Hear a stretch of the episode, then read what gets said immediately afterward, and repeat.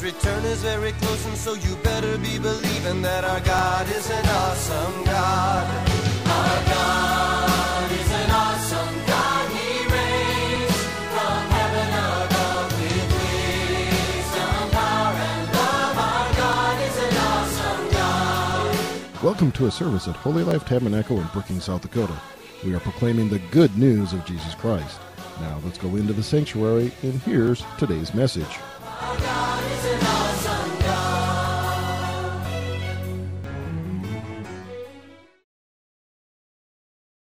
Unto them. In the mighty name of Jesus, we've prayed with thanksgiving. Amen. Hallelujah. So, this evening, I want to share the word of God with you. Amen. And it's a very interesting topic. Actually, this is the first time I'm preaching a topic like this. History always repeats itself, but we never learn. History always repeats itself, but we never learn. Um, I believe this is a special message the Lord want to give to the church to bring the church to that point where we can do a retrospection of how things have been till now and look at where we are going and to see whether indeed we are thriving as, he, as we ought to. The last time I spoke here, by the grace of God, I talked about the fact that ye are gods, we are gods. Beloved, we have not been able to work in our full potential as men and women of God because we, we, we still do not learn. The things that make great people fall, the great things that make the church, that makes the church not to be able to advance as it ought to, all of them have been recorded, but it seems like we do not learn. And I pray that by the time we are done tonight, the church will come to the place where we'll be, where we'll be castrated in our hearts. And we'll come to the understanding that we need to go back. Remember our first love. Go back to the place of study and prayer so that we can advance the cause of the kingdom of God. Because God wants the church to advance like never before. You know, I've been saying this and I'll continue to say this that the enemy knows that the end of the ages is very near. You know that his time is very near. That's why the Bible says that for the enemy, the devil, he's roaring like a lion.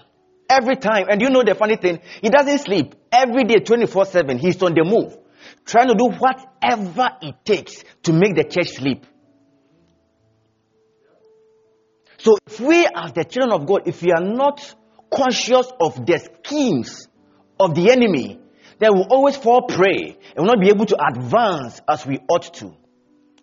In the book of Galatians chapter 4, Galatians chapter 4, verse 1 to 2, the Bible says that now I say that the heir, as long as he is a child, does not differ at all from a slave, though he is master of all. And other versions say, though he owns everything, but is under guardians and stewards until the time appointed by the Father. The time appointed by the Father is maturity. Other version says until he reaches the point of maturity. That is the point that that is the point that that child can be the owner of the estate of the Father. Beloved, but, but he is under guardians. He's under tutorship. He's continually tutored until he gets to that point.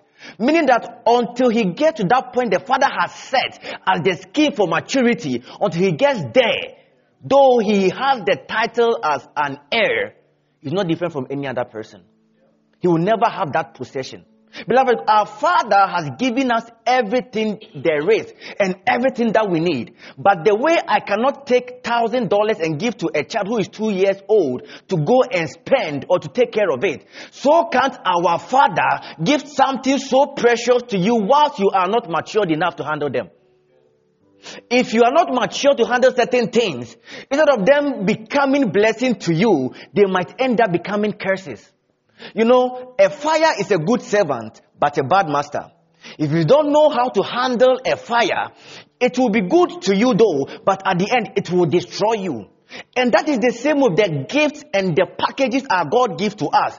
When we come to Him as children, He equips us. We go through tutorship. We go through a level, some, some maturity level. And as we grow and as we grow and as we grow, we get to a point where the master is confident enough to handle over everything to us.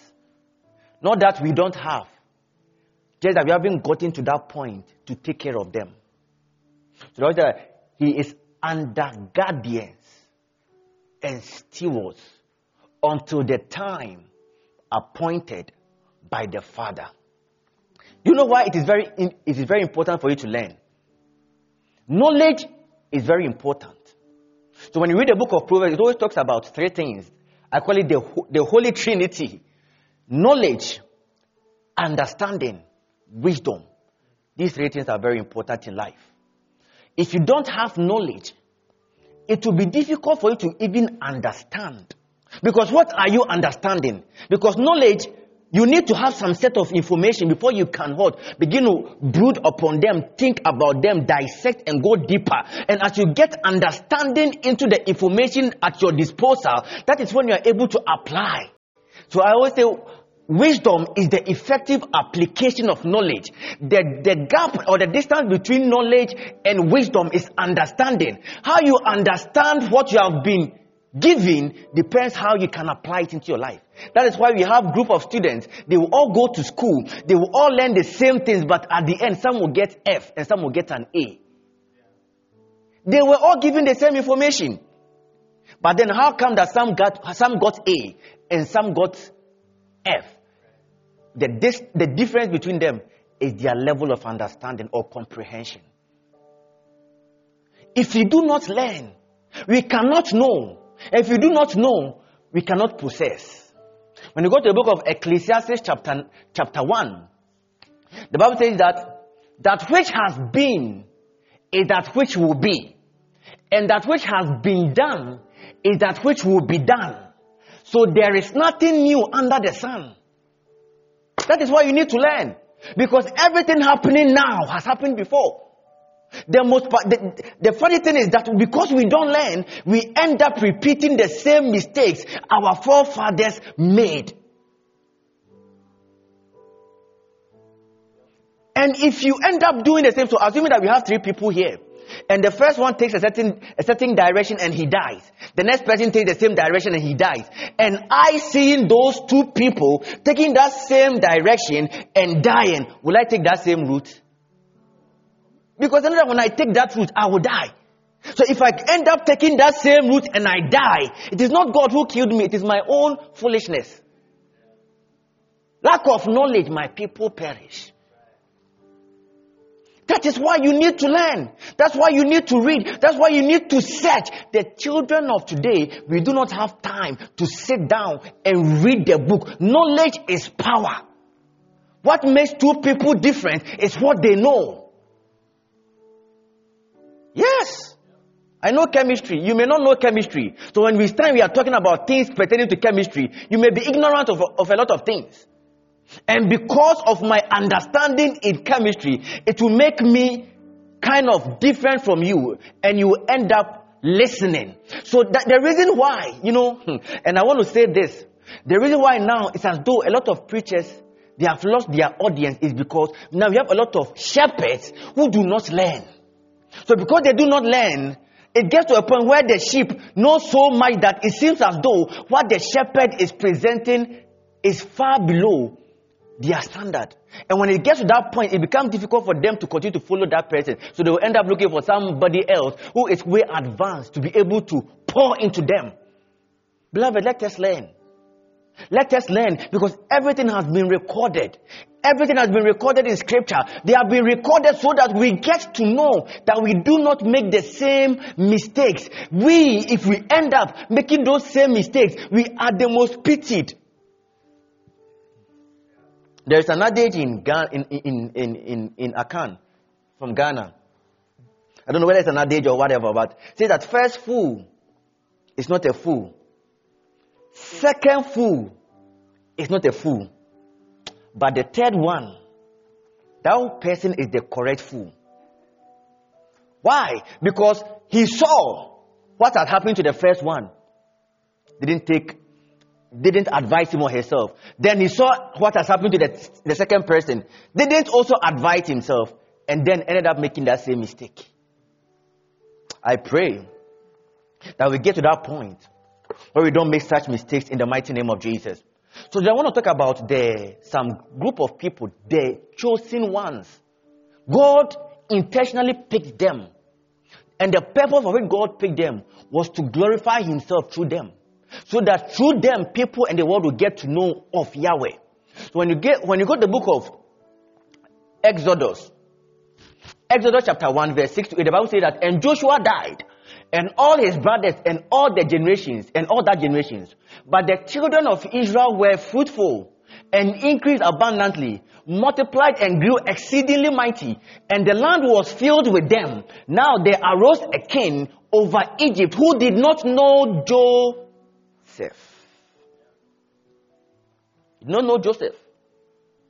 He did not know what this man had done. He didn't know how this man, through the revelation he received, was able to save the whole land of Egypt. Forgetting that man, that man even became a prime minister. So when you go to the next one, can you move? Therefore, so before you get to this, this point, you get to realize that now that king saw how the people of Israel were so blessed. And you know, sometimes you become so blessed that now the enemy is scared of you. Because blessing attracts the attention of the enemy.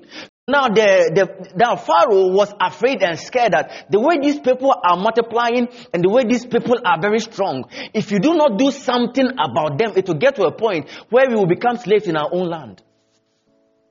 So that therefore they set taskmasters over them to afflict them with burdens.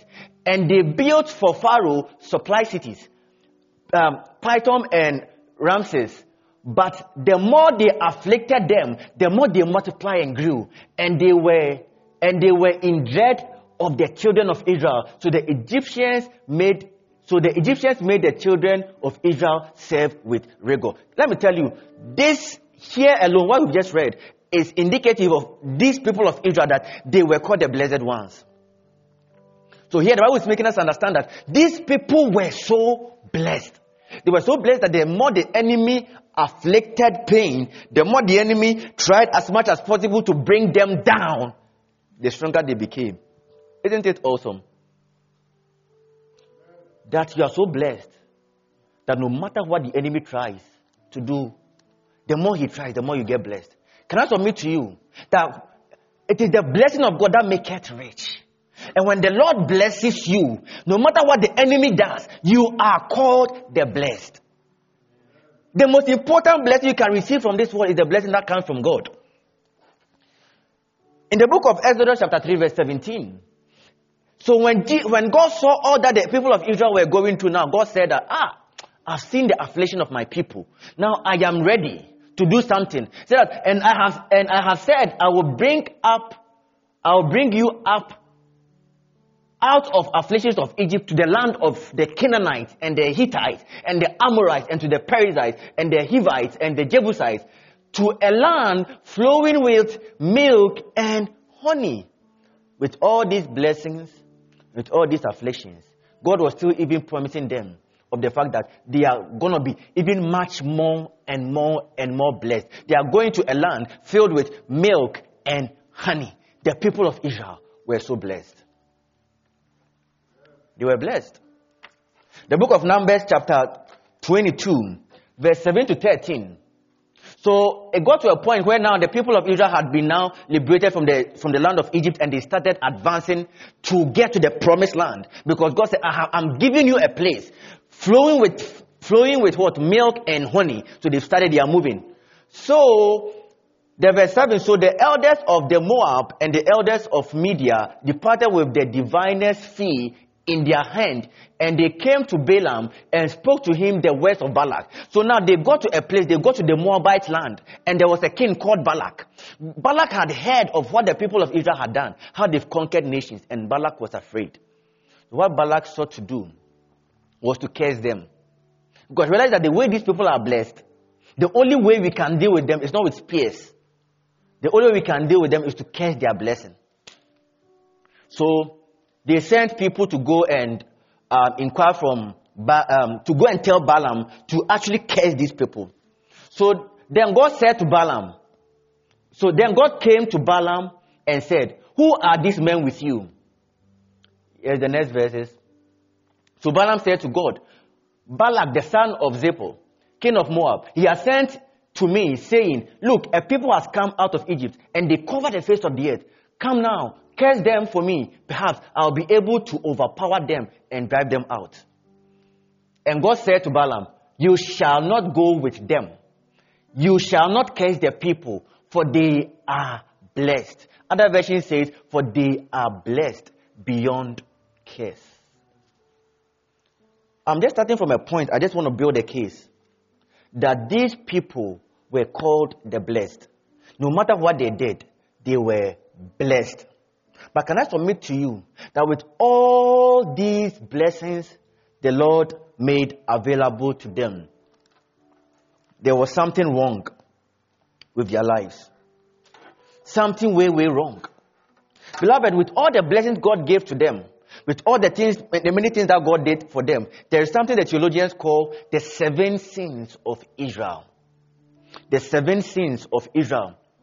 The seven sins of Israel. So the first one was that God will give them a land to rest. And after He has given them a land to rest, then when they are resting, then they will forsake the Lord. So now, when they forsake the Lord, then they, then Israel will fall into the hands of their, of their enemies. And when they fall into the hands of their enemies, then they will serve their oppressors. So when they serve their oppressors, then they will cry to God that, oh God, please forgive us. We are tired. It is too much. The labor is too much. Then the Lord will raise a judge to come and save them. And when the judge comes and saves them, then the oppressor will be subdued. And when the oppressor is subdued and now they have rest, do you know what they do again? They will forsake the Lord again. And it happened and happened. So, like they call it the seven cycles or the seven sins of Israel. Beloved, it doesn't matter how much you are blessed, it doesn't matter how God has promised you whatever it takes. Let me tell you, there's something called process. If you don't go through the process, if you don't get to that point of maturity, hey, you'll not be able to fully subdue and fully take charge. If you don't get to that point where you wholeheartedly let go of yourself and say that, Father, I give you my all, just take charge of my life, and you decide to do things in your own way, in your own pace, let me tell you, you will not go anywhere. Because in scripture, some people have tried it before. They did it several times and it did not end well with them. Why is it that the church is so blessed? When we call on the name of Jesus, He answers us. We come to the church and people are sick and we pray and they get healed. Why is it that the church is full of billionaires and trillionaires? Why is that the church is so full of scholars? Why is that the church is so blessed in every capacity and in every way? But it's as though the church is not advancing. It's like the church is growing and getting up and up and up and up, then we will decline like that. We are always going through recession. We are going, always going through the, what is wrong with us? What is the problem? Why is that whenever God gives us rest, whenever God gives us peace, we forget Him and we think that we have gotten to where we are because of our own strength, because of our own wisdom, because of our own money, because of our status in life. These mistakes will cause you to fall. These mistakes will not help you to see the glory of God. Because God always wants to be glorified in whatever you do. Whenever the church neglects God and try to be mechanical, mechanistic in the things they do, they try to substitute the Holy Spirit with their own knowledge, wisdom, and understanding. That is when the church begins to fall. Now it's as though now the church wants to relegate the Holy Ghost to the, to the sideways and do things on their own pace. Oh, I have I have doctors and whatever on my church council. I have um, business uh, tycoons in my church council. Oh, I have this. I have gone to theology. I've studied this and that and that. So I am me. So when they are talking, instead of them to allow the Holy Ghost to have His way in them, they decide to now count on only their head knowledge. And beloved, can I submit to you that by strength shall no man prevail? By strength shall no man prevail. always God will give them rest. They'll forsake Him. Then they'll fall into the hands of their enemies. Then their enemies will subdue them. And in their sub, in that period, now they will turn to Jesus so that God have mercy. And God will always have mercy. But can I, can I ask you, assume that you have a child, that every time when he's growing and building up, as he has gotten to a point where he thinks he's supposed to advance, then he will fail and he has to go back and start everything again. He's getting to a level, you think that, ah, now this my child is now getting to this point, then he will go back. Will you be so proud of him? God hasn't created us to always be reversing. That's why when you're walking, you don't walk this way. Anyone walking, you walk forward. You only stop and reverse when you have to do it, when necessary. But no man in his right senses will always be walking backwards like this. No, that's not how life is. And you know, God has made all these things so that we can learn from them. The Bible says for the visible things, for the spirit, for the invisible things are understood by the visible things. So the visible things we see, it helps us to be able to comprehend the spiritual things. So if these physical things you can't understand, how can you understand spiritual things? And when you look at these sins of the Israelites, why they were doing all these things, it was predicated on some, some key things. One, leadership vacuum. Leadership problem. One of the key things we are, we are having in the church is leadership problem. Leaders who do not know God. Leaders who have no succession plan. Leaders who don't have any idea about leadership, building the capacity of men. One of the main difference between Moses and Joshua is this. Before Moses left, there was a Joshua. But when Joshua left, there was none. Let's go to the book of um, Joshua chapter, Judges chapter 1 verse 1. Now after the death of Joshua, it came to pass that the children of Israel asked the Lord saying, who shall be first to go up against the kingdom? There was no leader. There was no leader. But when you go to the book of Joshua chapter 1 verse 2, the Bible says that now Moses my servant, now my, my servant, Moses my servant is dead. Now therefore arise and go to this Jordan. He was speaking to Joseph. So you see that in, in Joshua 1, it starts with someone who was already chosen by God. And if you want to know that, let's go to the book of Numbers 27. Numbers chapter 27 verse 15 to 18. Then Moses spoke to the Lord saying, let the Lord, the God of the spirit of all flesh, set a man over the congregation because it was getting to the point where Moses was about to transition. So he was incensed. So whilst he was alive, he made sure that there was somebody worthy to take care of what he had started. That's what we call succession plan. Any church that doesn't have succession plan will go down. It doesn't matter how beautiful the church will be. If the church leaders do not build the capacity of their members to take over, when the leaders leave, there will be no one to take over and they will go down. A lot of ministries have gone down. A lot of ministries have been destroyed. A lot of churches have been destroyed because of lack of leadership.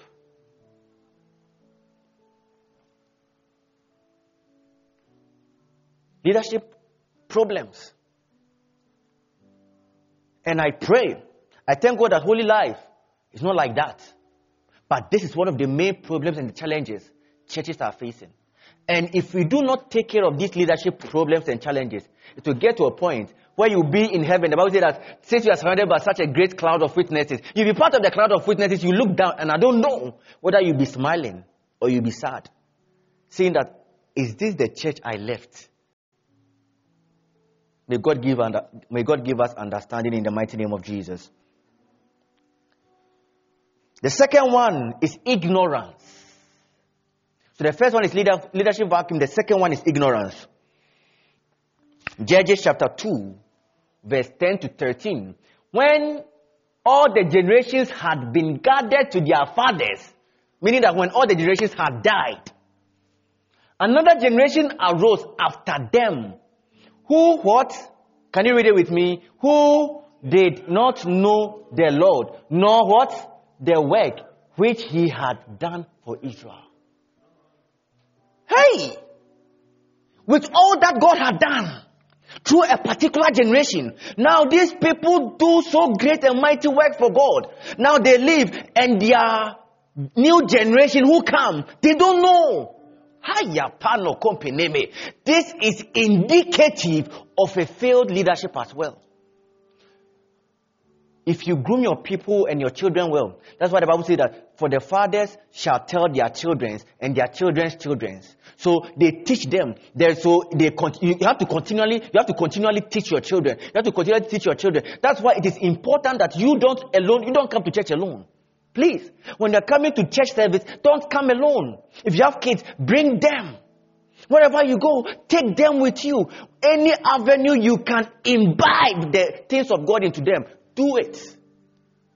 I remember when I was a kid, one time it was raining, and my dad was preaching. My dad is a reverend minister. And I, I checked my watch, and it was time for church service. It was raining seriously.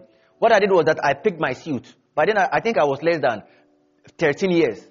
I picked my suit and I walked about, I don't know, the amount, how should I calculate it? Maybe about six miles. I rushed to that, that place without a car. I got there and I was all wet. I don't know what drove me there, but there was some passion. There was some zeal. There was something boiling up in me. And it was because every time when I'm, when I'm with my dad and my mom, they're always reading the Bible to us. They made us get to that point where we were ready to give our all to God. And that is what you are seeing here.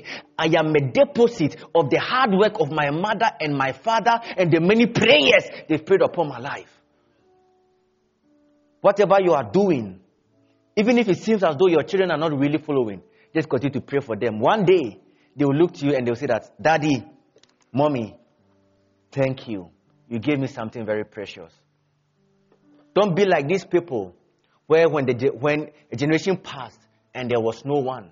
They didn't know about the God of their fathers. And what happened? Then the children of Israel did evil in the sight of the Lord. The evil things we are seeing today is as a result of that gap. The third one is disobedience.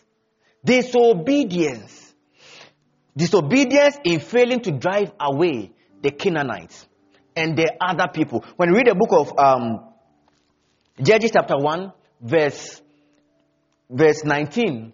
So the Lord was with Judah, and they drove out the mountaineers, but they could not drive out the inhabitants of the lowland because they had chariots of iron. But the children of Benjamin did not drive out the Jebusites when um, who inhabited Jerusalem. So the Jebusite dwelt with the children of Benjamin in Jerusalem to this day.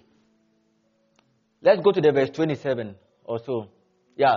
However, Manasseh did not drive out the inhabitants of Bethshean and its villages or whatever. All the villages are listed there.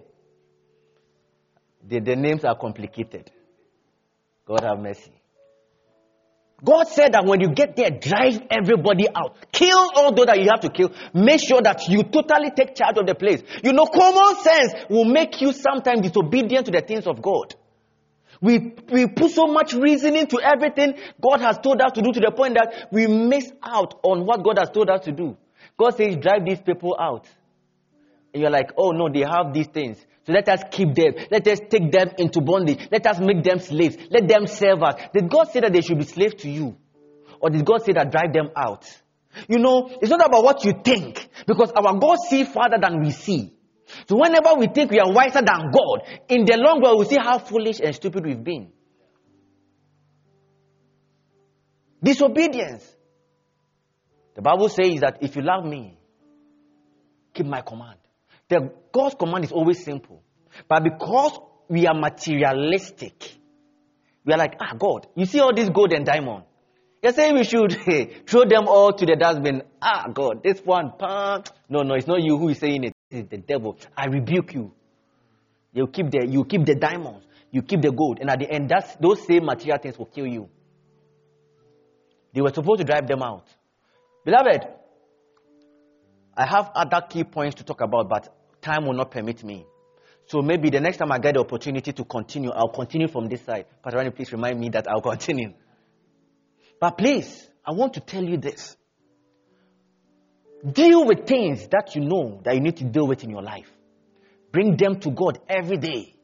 If you know that there are, you are going through some addiction in life, you know that certain things that are foreign are in your body, bring them to God. If you let them stay, hey, they will grow and they will become a pest to you. And because of that, you may have what we call stunted growth in life. A lot of people are not able to advance again because a lot of things are holding them back. And they are not, they have become like Saul, who said that I have destroyed all the sorcerers, I've destroyed all the mediums. But when, when someone was dead and gone, and they needed direction, do you know what they did? They went to the, he, went to the Edomite woman. He disguised himself, went to the Edomite woman to go and inquire.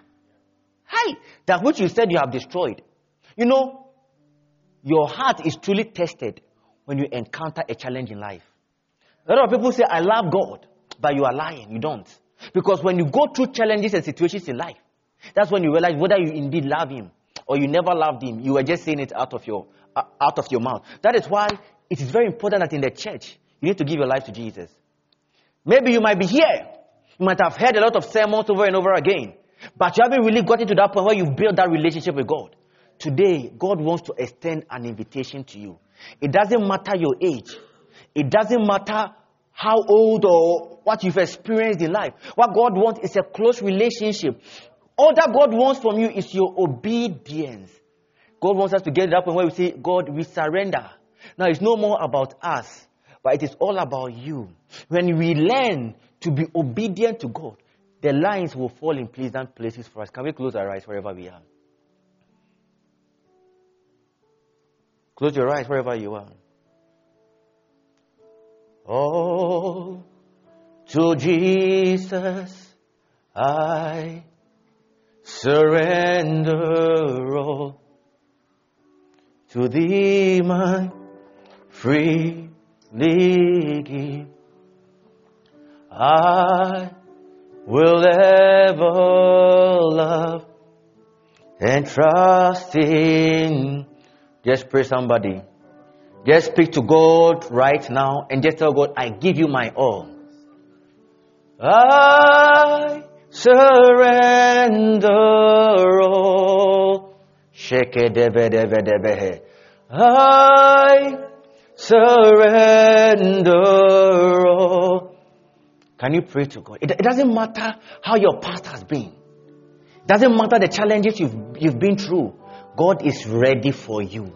He doesn't want us to repeat the mistake of our forefathers. He doesn't want us to repeat their mistakes. He wants us to build a relationship with Him so that we can set the path straight and be on the right course. All eyes closed. If you are here and you know within your spirit that, ah, today I want to accept Jesus as my Lord and personal Savior. I'm tired of my own life. I'm tired of going my own ways. I'm tired of always denying you, God. Now I'm ready to give you my all. If you are here, just show by hand. And I'll come and pray with you. If you are here and you want to give your life to Jesus, just show your hand. Because God is ready to meet you at the point of your need. He's ready to don't look at anybody sitting beside you. It's a relationship with God. It's a relationship with God. Because the coming of the master is at hand. When he comes, he will not say that you were shy, so I have forgiven you. When he comes, it is what he has said, it is what it is. If you're also here and you feel like you want to really rededicate your life, you want to put your hand on your heart and just begin to pray and tell God that, Father, align me with you. From henceforth, I want to be aligned with you in everything I do. I'm tired of myself. I'm tired of being wise in my own ways. I give you me. Have your way in my life. I'm ready to walk with you. I'm ready to walk with you, O God. In the mighty name of Jesus. Father, we thank you. We bless your name. We thank you for your word. Father, we thank you, O God, that you've made us understand that there is nothing new under this sun. History always repeats itself, O God. And you've made all these things known to us so that we will learn from them. Father, I pray that may we be humbled. Take away any pride and arrogance that will cause us not to learn. Bring us to that place where our passion and our desire will be to know you and to know you more. And to understand the value of the price you paid on the cross. We thank you. If anyone is sick here, I declare the person healed and whole. I come against any cancer, come against any sickness. Ah, you are made whole in the mighty name of Jesus. I declare you whole in the mighty name of Jesus. Father, we thank you. We bless your name. In your name have we prayed with thanksgiving. Let saints say amen. Before I sit down, I really want to appreciate my beautiful, awesome, wonderful wife, Dr. Abigail Bemadonko, and she might be watching um, online. I want to say I love you, baby. So I'm done. If you need prayers, kindly come and let us pray. God bless you.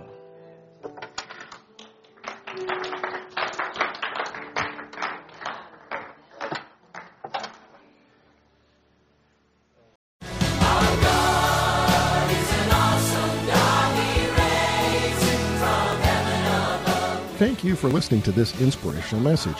We trust that you were encouraged in your faith. For additional information or resources, please contact the church at 605 692 4616. You can email us at holylife at brookings.net or visit our website at holylifetabernacle.com. If you're in the Brookings area, please stop by to visit a service. We are located at 241 Mustang Pass, just off Main Avenue South. Our service times are Sundays at 10 a.m. and 6:30 p.m. Also Wednesday nights at 7. God bless you.